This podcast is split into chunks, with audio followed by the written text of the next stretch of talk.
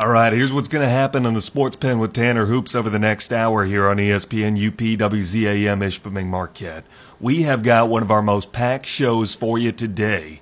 We've got a local basketball team that just accomplished something that has not been done in over a decade. We've got fallout from the NBA All Star game. And could LeBron James be pushing the nuclear button? All that to cover over the next hour, but before I do anything, I've got to give a shout out. Friday afternoon, I was having car trouble. Friday afternoon, when we had that snowfall that was getting a little bit rough, my car got stuck in a parking lot. My car got stuck about 20 feet from my garage in a parking lot. I could have walked there. I just wanted to stop quick. I had somewhere to be in an hour. I just wanted to stop at my home, get something for a little bit. So a few of my neighbors come out to help. One of them hooks me up to his pickup truck and is able to pull me out. So I thank him. We get to talking. Turns out he's a loyal listener here to ESPN UP. He's a big Chicago sports fan. He calls in to our ESPN affiliate in Chicago quite a bit. They know him already as Yooper Zeke. So if you're listening out there, Yooper Zeke, I appreciate you. I wanted to give you a shout out for your help. Thank you for your help and thank you for listening to the Sports Pen and Thank you for listening to ESPN UP. For the rest of my listeners, do a good deed for somebody today. Go out and make somebody's day special. Hope your day's going well so far. Appreciate you tuning in, as always. So, again, we've got plenty to go over today, including what if the best way that LeBron James can bring free agents to the Laker franchise is by employing the nuclear option? Plus, big news out of the AAF today. We talk about how that may affect other football leagues and some baseball news as Manny Machado agrees to the largest free agent deal in American sports history 10 years, $300 million with the San Diego Padres, who suddenly boast an infield of Machado and Eric Hosmer. That means all eyes are on Bryce Harper now. I could go into that. I want to go into that but we have way too much of a packed show today. All kinds of stuff to go over here in the next hour, but I want to start with Colin Kaepernick. Colin Kaepernick recently settled his collusion lawsuit with the NFL. Him and Eric Reid filed a joint lawsuit against the NFL claiming that owners were colluding against Kaepernick to keep him out of the NFL, to keep him unemployed by a National Football League team. The news broke about 30 minutes before we hit the air on Friday afternoon that the lawsuit was settled for an unnamed amount of cash. You have both sides claiming victory. Those who love Colin Kaepernick are saying justice. The NFL admitted its wrongdoing. Kaepernick got paid. Now we need to get him back to playing. Those who do not like Kaepernick are saying he finally realized that he wasn't going to win this thing and he buckled and he took what he could get. He decided to cut his losses because he knows there's no collusion case. And you have both sides of the argument with their media outlets that support them that are trying to tell you that they won. They're declaring victory for both sides. When in reality, the details of the settlement were not released, probably will never be released. We don't know who won that collusion settlement between the NFL or Colin Kaepernick. Maybe neither of them won. Maybe both of them won. Maybe they were both at a place where they were satisfied. But either way, both sides of the argument are claiming victory. They're not telling you the truth. I respect my listeners enough that I want to tell you the truth, and that's what we're going to do here in this segment. My only rule for this is you take your personal bias against Colin Kaepernick and you check it at the door. We are approaching this strictly from an athletic performance standpoint. If Colin Kaepernick is good enough to play in the NFL again, not if he should, not if he's deserving, not if you want him to or don't want him to because of what he's done in the past, check your bias at the door because I don't care. All we care about in the next 15 minutes is if he's good enough to play in the NFL and who really won this collusion lawsuit because both sides are going to tell you that they did, when in reality, they have no idea what the hell they're talking about, and neither do we. Nobody knows who won the collusion lawsuit. Colin Kaepernick might have said, There's no way I'm ever going to win this case against the NFL, and I'm going to cut my losses and take what I can get. The NFL might have said, there's no way we're ever going to win this case against Colin Kaepernick. When the NFL knows that they're not going to win a situation, they usually back off. That tends to be the MO with the National Football League. They want to make things go away, and that certainly may have been the case right here. We have no idea how much Colin Kaepernick settled for. Some estimates say it could be north of $50 million. But Mike Florio came out with a report yesterday that says the number could be much lower. He's saying less than 10 million. We're talking seven figures instead of eight. We have no idea how much Kaepernick settled for. This could have simply been both sides saying this is as good as it's going to get. We're not happy with it, but it's not going to get any better. And maybe there wasn't a winner. To have a winner in this, we really need to know what the number was. And I don't know that we're ever going to know the dollar amount that was settled between Colin Kaepernick and Eric Reid and the NFL. Only Kaepernick, Reid, their lawyers, and the NFL, Roger Goodell and company, and his lawyers will know that number. So, what is victory? Can you put a price on victory? What would be considered a win for Colin Kaepernick and Eric Reid? How much money would the NFL need to fork over for that to happen?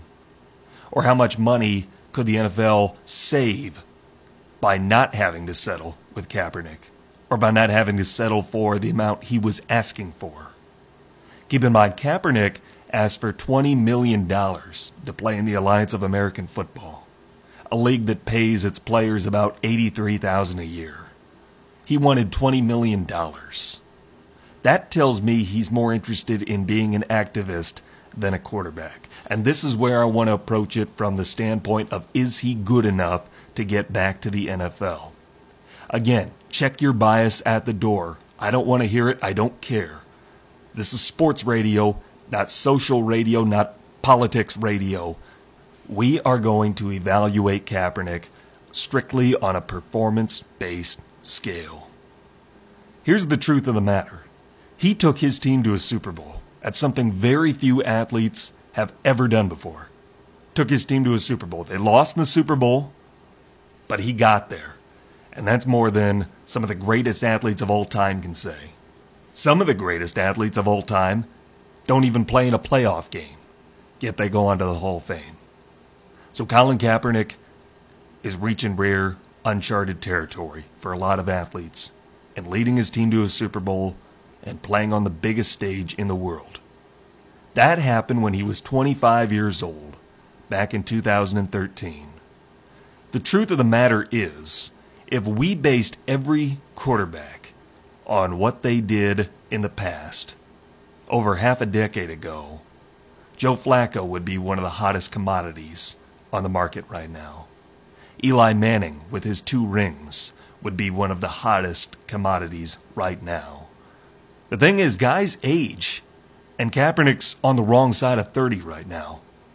And when he was still playing, back when he was in his late 20s, the most recent film we have on him is not good. It's not impressive. I think that's something we can all come to a consensus on. He was benched in favor of Blaine Gabbert. That's the most recent tape we have on him. Yet, he's turning down an opportunity to play in essentially a minor league football system where he has a chance to build up his resume again and make himself more attractive to an NFL team. The frustration for Kaepernick fans comes when they see players like Mark Sanchez, Jeff Driskel, Josh Johnson continually coming through the pipeline. Nathan Peterman started multiple games for an NFL team this year. He played for multiple teams this year. The Raiders saw what he did with the Bills, how he had a passer rating of 36. You get a pass rating of 39 for spiking the football, and they still wanted to sign him. That's where Kaepernick lovers are frustrated. You see quarterbacks like this continue to get jobs while Kaepernick is passed over. That's where they feel that there's collusion among NFL owners against Kaepernick. But here's the deal with that. Whether you agree with it or not, any team that signs Colin Kaepernick will take a major PR hit Whether that's right or not, that's the cold hard truth. Team is going to take a major PR hit if they ever sign Colin Kaepernick. But I'm a firm believer that the NFL, no matter what your past is, no matter what you've done, teams will overlook it and they'll take that PR hit if you can help them win. The Browns just did that with Kareem Hunt. Did they take a PR hit? Absolutely. Will they, once the season starts and all this controversy is rehashed? Absolutely they will. Eric Reid is a controversial figure. He was right on the front lines with Kaepernick when this protest started. And the Panthers took a PR hit by signing him. They took a PR hit a couple of weeks ago when they signed him to a contract extension. But you know why they did it? Because he is a quality player at his position. He might be one of the best in the NFL. He earned it. Teams are willing to take that PR hit for a player who can help them win. Colin Kaepernick is not going to be the reason why a team wins in the modern NFL. Not at the age of 31, not in the year 2019. Maybe back when he was 25 and taking a team to the Super Bowl, but not anymore. Teams aren't going to take that PR hit for a guy whose best role is being a backup. They will take that PR hit for a guy who can help their team win, who can make and break that franchise. But they're not going to do it for somebody who's going to ride the bench. Is that right or not? Is that collusion?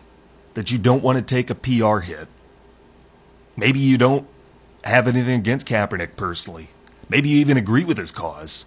But if you're an NFL owner and you're risking losing season ticket holders, attendance, people's jobs could be on the line if you do this. Are you willing to do that? And if you're not, does that qualify as collusion? I'm not saying there was no collusion against Kaepernick. In fact, I believe there was. Statistics would tell you that, on average, there are probably a few NFL owners who did not sign Kaepernick specifically because of his anthem protest. Let's all acknowledge that collusion probably happened in this situation. But not wanting to sign a guy because you could severely damage your franchise, maybe you don't have anything against him, but I don't know that that's collusion. That seems like good business to me. You'll take that risk for a guy who can help you win, who can positively impact your franchise on the field. That's the big thing. I don't care what impact he could have off the field. Again, check your bias at the door. Anything that doesn't have to relate with his athletic ability, check it at the door. Because this is sports radio. And the fact of the matter is, Colin Kaepernick doesn't have it anymore. He's been out of the league for three years. He's on the wrong side of 30 years old.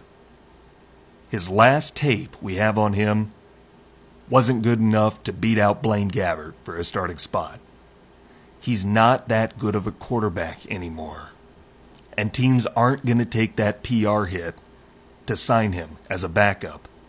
That's just the cold, hard truth, the reality of it. And if he ever wants to play again, he better be calling up the AAF because if they're willing to give him a shot, that's his only way that he can show an NFL team that he still has value to them. I don't believe that he's ever going to put on an NFL uniform again. Whether that's right or wrong, he hasn't earned it. He hasn't earned the opportunity to be a player in the NFL again. I don't care what he's done as an activist I don't care if it offends you or if it inspires you. I care about what he's done as a player. Yeah, he took a team to the Super Bowl. So did Joe Flacco that same year. And he just got benched for a 22 year old one dimensional guy who was brought in to be a wide receiver. He's a hero to some, he's a pariah to others. But the fact of the matter is, he's been out of the league for so long, and he wasn't impressive the last time he was in it. That's the cold, hard truth. That's what we know.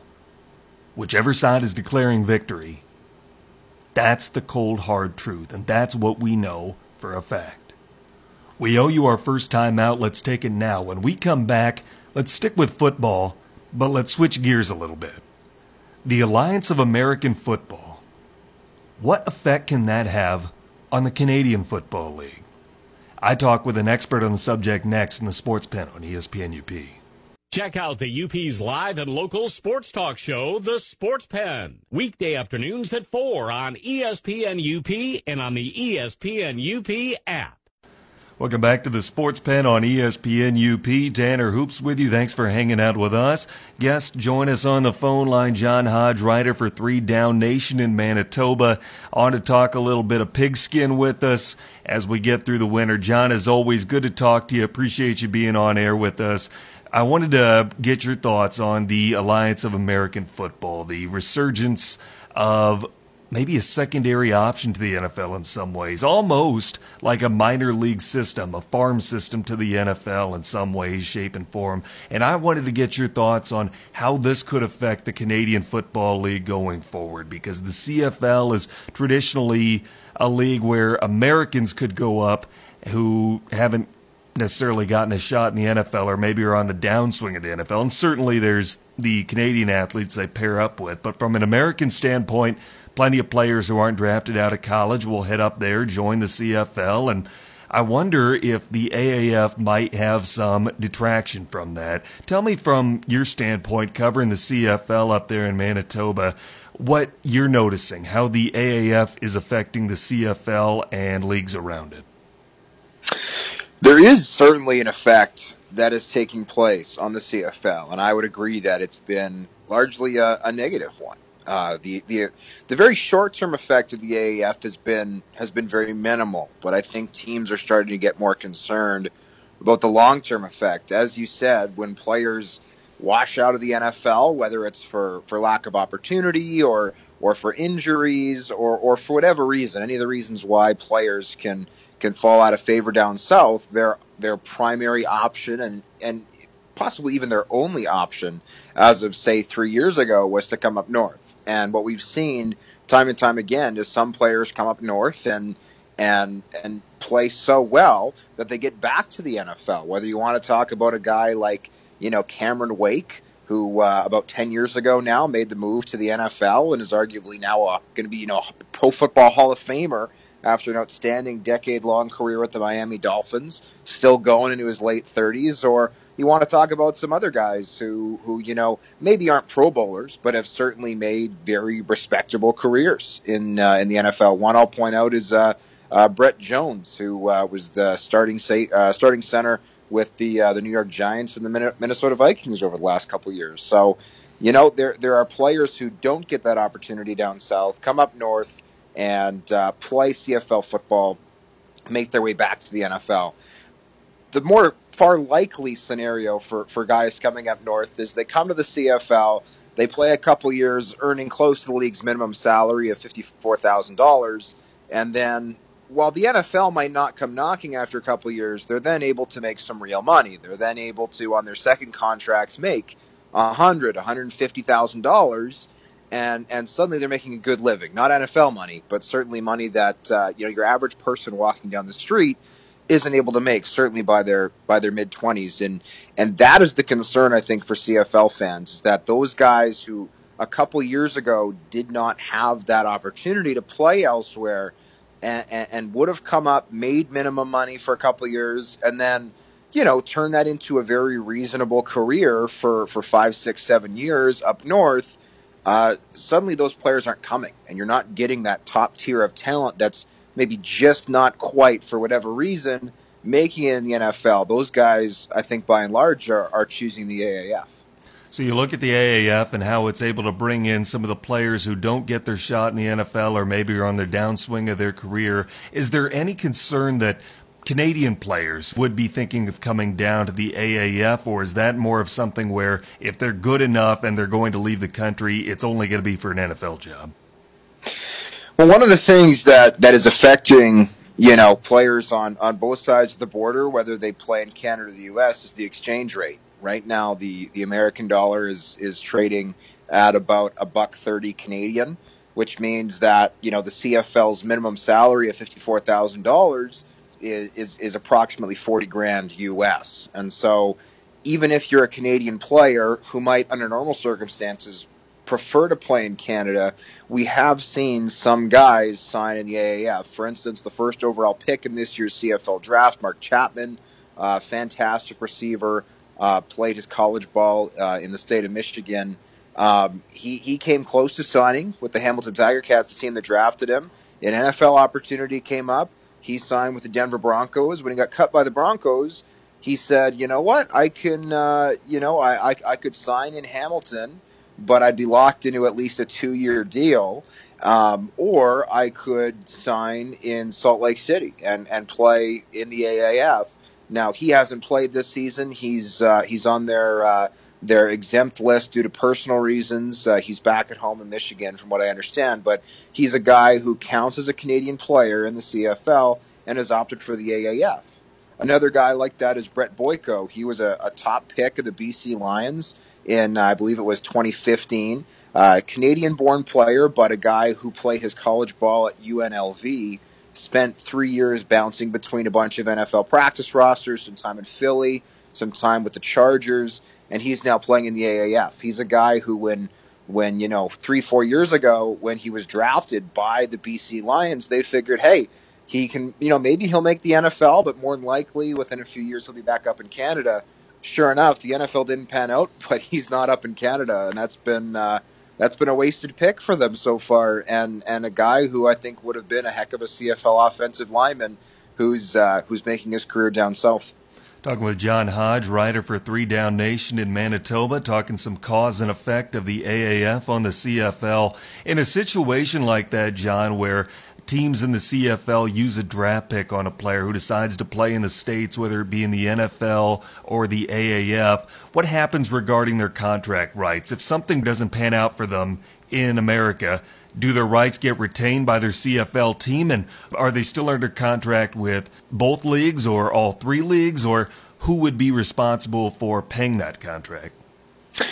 That's a great question. Um, the way that the CFL works, essentially, when it comes to acquiring rookies, be they American players or Canadian players, is uh, what we call the negotiation list. And any team can put 50, 50 players on that negotiation list at, at essentially any time. And anyone on that list can only negotiate with that one particular CFL team. Um, Canadian players need to go through the draft process, but once the draft process is done, any player you draft, whether they come up to the CFL right away or whether they go down south, remain on your negotiations list, uh, essentially in perpetuity until you decide to remove them. Um, one example I'll give is David Onyemata, starting defensive tackle for the new uh, New Orleans Saints, played his, his, university football right here in the province of Manitoba, was a U of M Bison, uh, drafted in the fourth round of the NFL draft in, uh, I believe it was 2016. Uh, has been with the Saints ever since. Has done some great things. Has has really developed into a solid starter for them in the interior of the defensive line. Well, he was picked by the Saskatchewan Roughriders in the CFL draft. He was not the top pick in the draft, only because teams knew darn well he wasn't going to be playing in the CFL probably ever, and if he was, it was going to be a long way down the road. So Saskatchewan took a mid-round pick, said, "Hey, we'll use a flyer on him."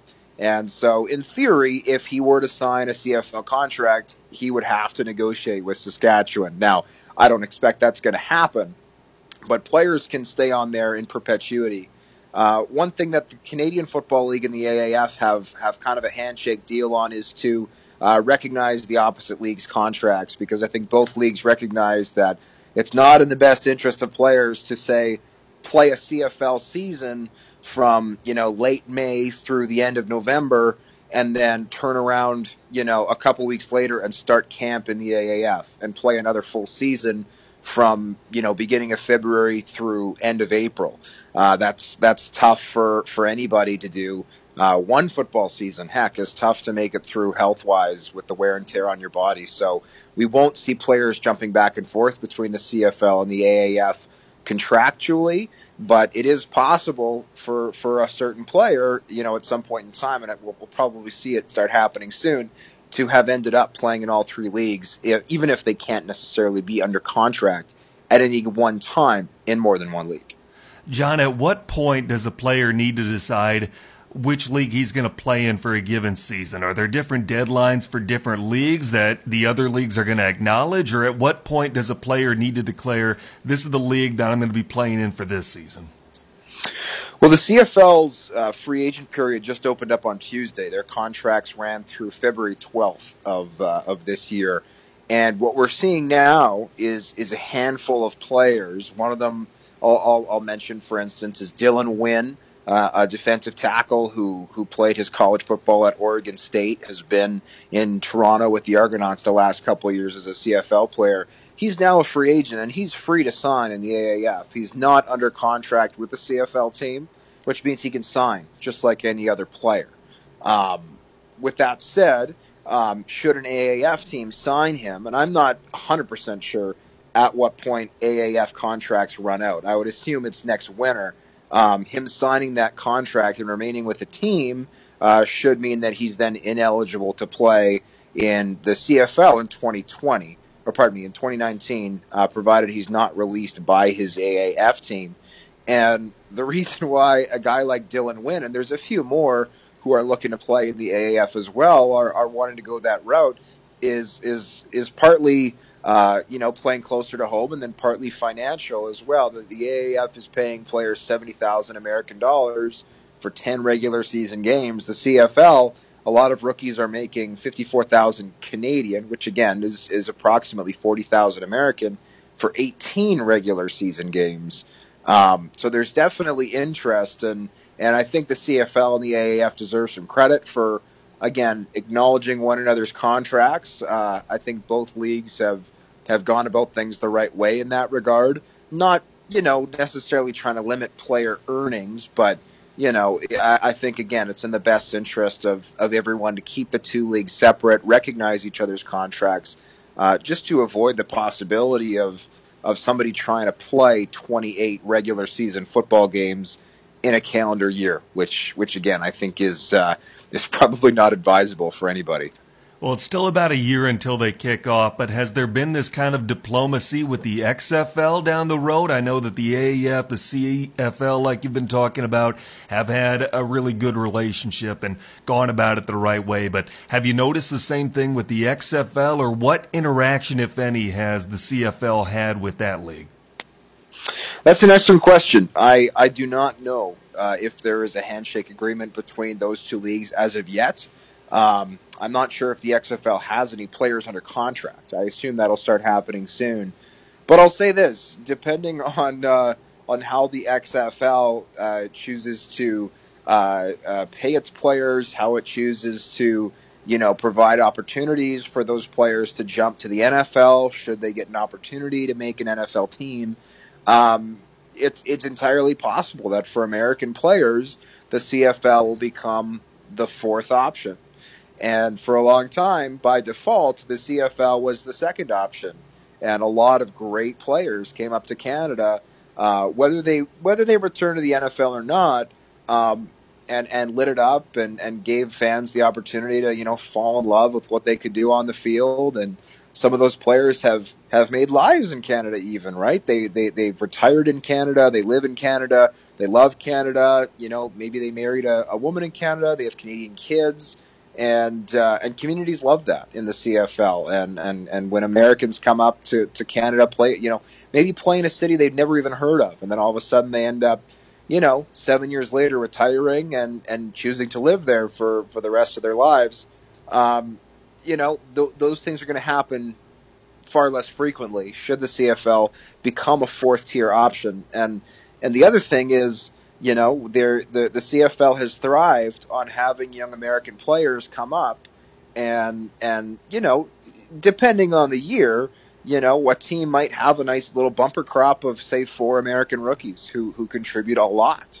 And the question is, if the Americans are seeing the Canadian Football League as a fourth as the fourth option behind the NFL, AAF, and XFL respectively, are you going to get those impact rookies that you got essentially by default for years and years and years. Because if you're not, that's going to obviously hurt the on field product north of the border.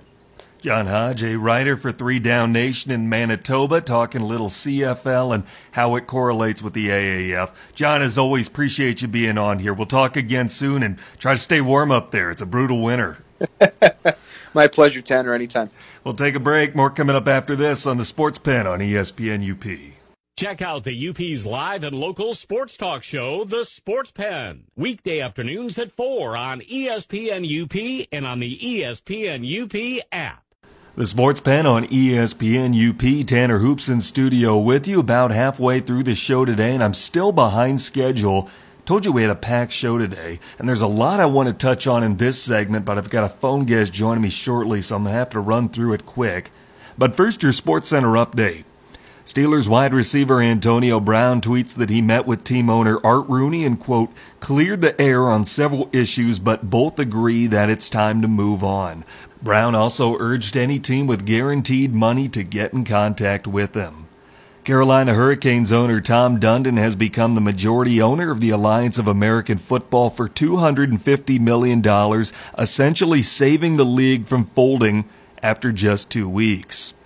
And finally, a Minneapolis man has been arrested for murder as part of a 26 year old cold case. Law enforcement had been tailing Jerry Westrom for weeks, suspecting him of the crime. They finally found the evidence they needed at a hockey game when Westrom was eating a hot dog and threw away his napkin. Police recovered the napkin and tested it for DNA, which matched the 1993 crime scene. Felled by a hot dog napkin. That is your Sports Center update. This is the Sports Pen. Glad that you're with us on Tuesday afternoon. Let's switch to basketball. We've been focusing on football for the first half hour. Let's take a look at basketball. How many of my listeners watched the NBA All Star game on Sunday night? Did you notice anything about LeBron James? If you're able, take a look at LeBron James in a Laker uniform. Just pull up a picture. Google image him playing in a Laker game and then Google image a picture of him at the All Star game on Sunday night. Don't do it if you're driving, if you're listening in the car. Don't try and do something like that. But if you're able, pull up a photo of LeBron playing for the Lakers in a regular season game this year and compare it to him at the All Star game on Sunday night. Doesn't he look so much happier? I'm serious. If you're not looking at a picture right now, take a look at it we're seeing pure joy from LeBron that we haven't seen since he became a member of the Los Angeles Lakers. Because he's playing with Kyrie Irving, Dwyane Wade, Kevin Durant. LeBron James didn't even have to be the best player on his team that night. He finally got a break from having to put a bunch of youngins on his back, guys who are over the hill, and carry them and have all the weight of the Los Angeles media come tumbling down on him because the Lakers aren't in playoff position. From a basketball standpoint, has LeBron not aged about a decade in this little over half a season as a Laker? He's aged so rapidly from a basketball standpoint. He's not having fun anymore. And you know what? I don't blame him. I don't blame him a bit, and I'm not a LeBron sympathizer by any means. But can you blame a guy like that, an all world talent, the best player of our generation, and arguably the best in NBA history? Right now, he's carrying a lot of young athletes, maybe not even young talent. Right now, he's carrying Lonzo Ball, who is an NBA bust. We can admit that, can't we? Lonzo Ball when the Lakers had a chance to get De'Aaron Fox, Jayson Tatum, Devin Booker, Donovan Mitchell. Don't tell me that Lonzo Ball is not a bust when the Lakers had a chance to go get all those guys.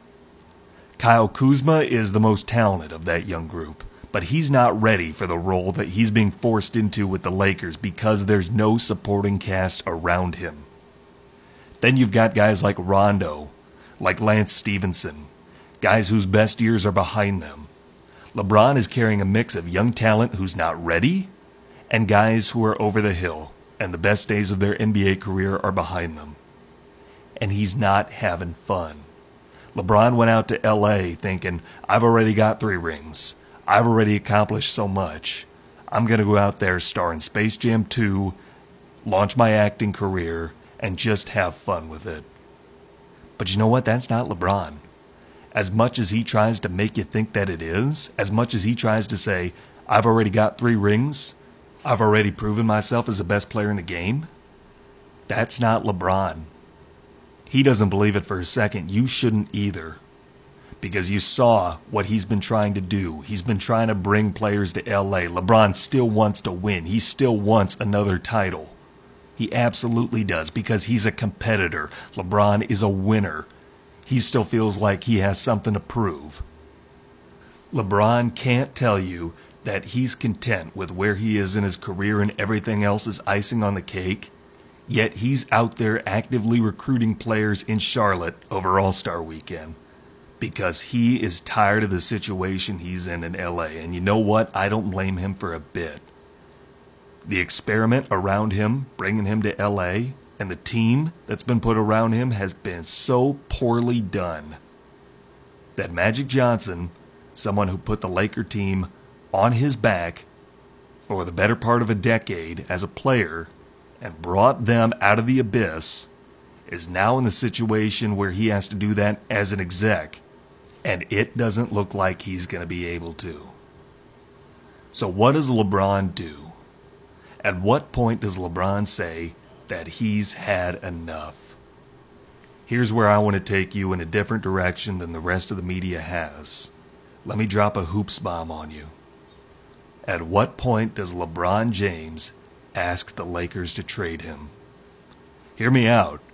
In a day and age where players all over the league are publicly asking to be traded, superstars like Anthony Davis, it is such a problem for Adam Silver that he feels the need to address it at his annual State of the Game press conference.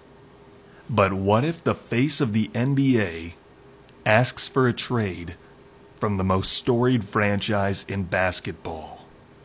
Could it happen? The biggest thing is would LeBron ever do that? If you would have asked me in July when he signed, I might have said no. But now LeBron's attitude is starting to show. He's a competitor. He's not a bad guy. He's a competitor, and he wants to win. And at times he lets his frustration show. It's completely understandable. All it takes is one moment of frustration for him to demand a trade. Would the Lakers ever go for it? What does Magic Johnson owe LeBron James? What obligation does Magic have to trade LeBron? Nothing, at least financially.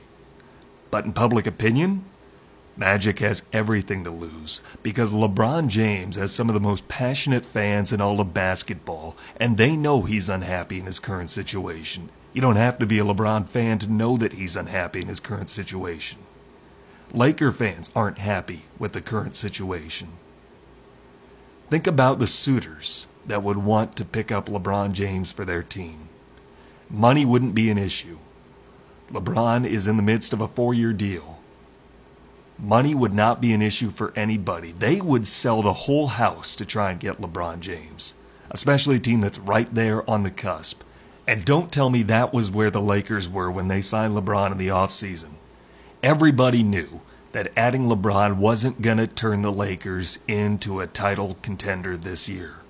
Everyone knew that. They knew this was going to be a three, four year project. But I think everyone knew that it wasn't going to happen with LeBron alone. Is there anybody who honestly thought that in three to four years the Lakers could be a serious title contender with Kyle Kuzma or Lonzo Ball as a number two option to LeBron, who would be in his upper 30s by then? They need to get one more big piece. And you look at the big five that were out there this weekend that LeBron was surrounded with, that he had his opportunity to make his sales pitch to. Kemba Walker, Anthony Davis, Kevin Durant, Kyrie Irving, and Klay Thompson. Truth of the matter is, I don't believe the Lakers are going to land any of those five. Kemba Walker, franchise player in Charlotte, all time leading scorer in franchise history. He'd be a great piece with LeBron. It'd be a great complimentary piece. Could you imagine? but there's no way that he's leaving Charlotte. They're going to ink him to a long year deal, keep him locked down. Klay Thompson. Unless the Warrior front office is content with putting their jobs on the line, they're going to ink him to a long term deal and they're going to keep him around. Kyrie Irving, despite the recent bromance that's been happening lately, I think it's more likely that he re signs with Boston to a long term deal, or even goes to the Knicks before he goes to the Lakers. Anthony Davis. Their best shot was at the trade deadline to land him. But the Pelicans want what Boston has to offer, and Anthony Davis is likely going to be traded to Boston this summer for Jayson Tatum, and maybe he'll fall in love with what Danny Ainge has going on there and decide to re-sign in the offseason, and him and Kyrie Irving get set to turn Boston into a dynasty. And finally, Kevin Durant. Why would a top two player who has his own legacy to prove and wants to prove, he believes that he is the best player in basketball, why would he agree to become LeBron's sidekick? Not when he has his own legacy to prove. For another thing, you think thin skinned Kevin Durant would survive in the Los Angeles media? Look at the toll the LA media has taken on LeBron. You think Kevin Durant could survive in that? I don't know that the Lakers are going to get any of those five, or any big name superstar, to team up with LeBron. And at what point does LeBron realize this? Realize that if the Lakers don't give him a top tier NBA talent to help take some of the pressure off, at what point do we all admit that this Laker experiment with LeBron was a complete flop? At what point do we all admit that? And at what point does LeBron realize that and ask to be traded? If LeBron asks to be traded, that puts all the pressure on Magic Johnson and the Laker front office. Because you're not going to win with just LeBron. You're not going to win a title. And you know that somebody's willing to give the whole house, everybody and their mother, in order to get LeBron because somebody's going to do it. Somebody is going to put together an absolutely ridiculous offer to try and get LeBron on their team. If the Lakers were willing to do that to get Anthony Davis from the Pelicans, someone's going to be willing to do that for LeBron James. So then you give yourself a better shot to build up the Lakers. A whole new crop of talent for Magic Johnson to work with and try to rebuild the Lakers. Maybe multiple All NBA players in exchange for one couple old NBA guys, some role players, maybe some draft picks. That's how you rebuild the Lakers. And if Magic doesn't make that deal, he's not only going to hear it from the LeBron fans who are unhappy that LeBron's unhappy, he's going to get it from the Laker faithful because they're going to realize that having LeBron on their team is not worth what they're going through right now. And they would rather have a young group that they can feel confident in, a young group that's not centered around Lonzo Ball and Kyle Kuzma. The nuclear option for LeBron James is to ask to be traded. That's the only way that he's going to win another title before he retires because it's not going to happen in Los Angeles. We owe you our last time out. We'll take a break. When we come back, I'll be joined by Northern Michigan men's basketball head coach Bill Sall, his team accomplishing something that it hasn't done in over a decade. That interview next in the Sports Pen on ESPN UP. Check out the UP's live and local sports talk show, The Sports Pen. Weekday afternoons at 4 on ESPN UP and on the ESPN UP app. The Sports Pen on ESPN UP. Tanner Hoops with you, joined on the phone line by Northern Michigan men's basketball head coach Bill Sall. His team punching their ticket to the GLIAC tournament with a win at Lake Superior State over the weekend. Coach, first of all, congratulations. Take me inside that game. I know it was a game that when they came here last month, you were really disappointed with your team's effort, felt like maybe that was one that got away from you. How rewarding was it for you to make adjustments, go into a hostile environment, and get the win that you did? Well, it, it felt really good, Tanner, and, and to tell you the truth, um, you know, I think the focus of our guys, um, their intent to play, um, was was a big difference in the game. It's just it's just interesting when you look at the stats. Uh, the first time we played, Lake State had over 18 second chance points. Um, we played them at their place in their own environment, and they had none. Um, you know, we got to the free throw line, and, and we defended exceptionally well, and it was a really well played game. I mean, they were in the same position. You know, this desperation that you get to this time of the year of um, especially in our conference right now with the GLIAC, as much as of a dogfight it is every night.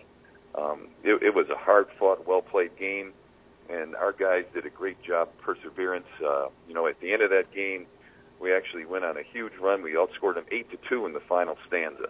Um, so, you know, overall, just a just a gutty effort, and really, I'm hoping one that that our guys are really going to uh, to get a feeling for what we have to do to be successful here down the stretch.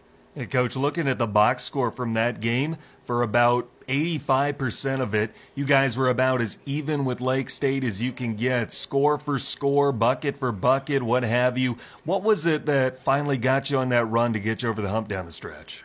Well, you know, it was it was a heavyweight bout, so it's like they would answer, we would answer, um, and I, I really think down the stretch it was interesting. We had a um, a media timeout at the four minute mark, and we really challenged our guys that you know on the defensive end is is where we've been good here uh, in the stanza of late January and February, and, and we needed to, to put together. We always talk about a triple, you know, getting three stops in a row, and our guys did an amazing job um, in those three possessions of of really just doing it as a team, playing great team man-to-man defense, and we were able to uh, to get those stops, and then did a great job, I thought, um, on our side of the ball, where we got a couple of misses and we ended up getting the offensive rebound. We had a possession that lasted about a minute um, with two offensive rebounds, and then a, and then our stars, um, who have always been there for us this year, Naba Eccles and Isaiah Johnson, made a couple of huge plays down the stretch.